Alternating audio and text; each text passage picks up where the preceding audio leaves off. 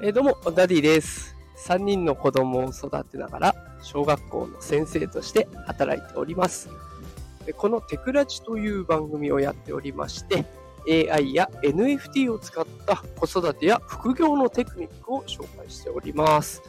で、えー、この朝の時間帯はですね、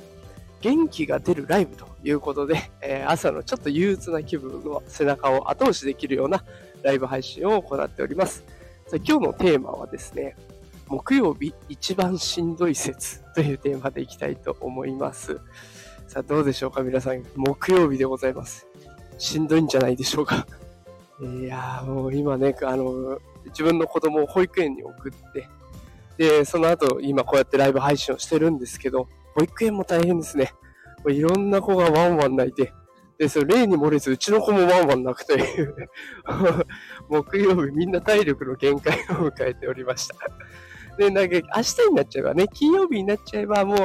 週末も目の前だっていうことでね、頑張れるんですけど、木曜日結構疲れますよね。ねだからもうきっとみんなね、ちっちゃい子から大きい大人まで、みんな木曜日は一緒で疲れてる。でそんな状況ですので、自分一人大変だなとか、疲れたなとか、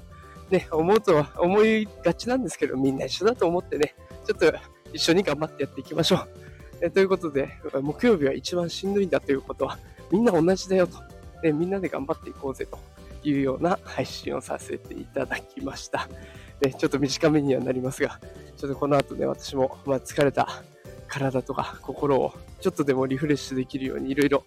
えー、耳で学習していきたいなと思いますね。あの、 stand.fm とか、 Voicy とかね、今いろいろながら聞きしながら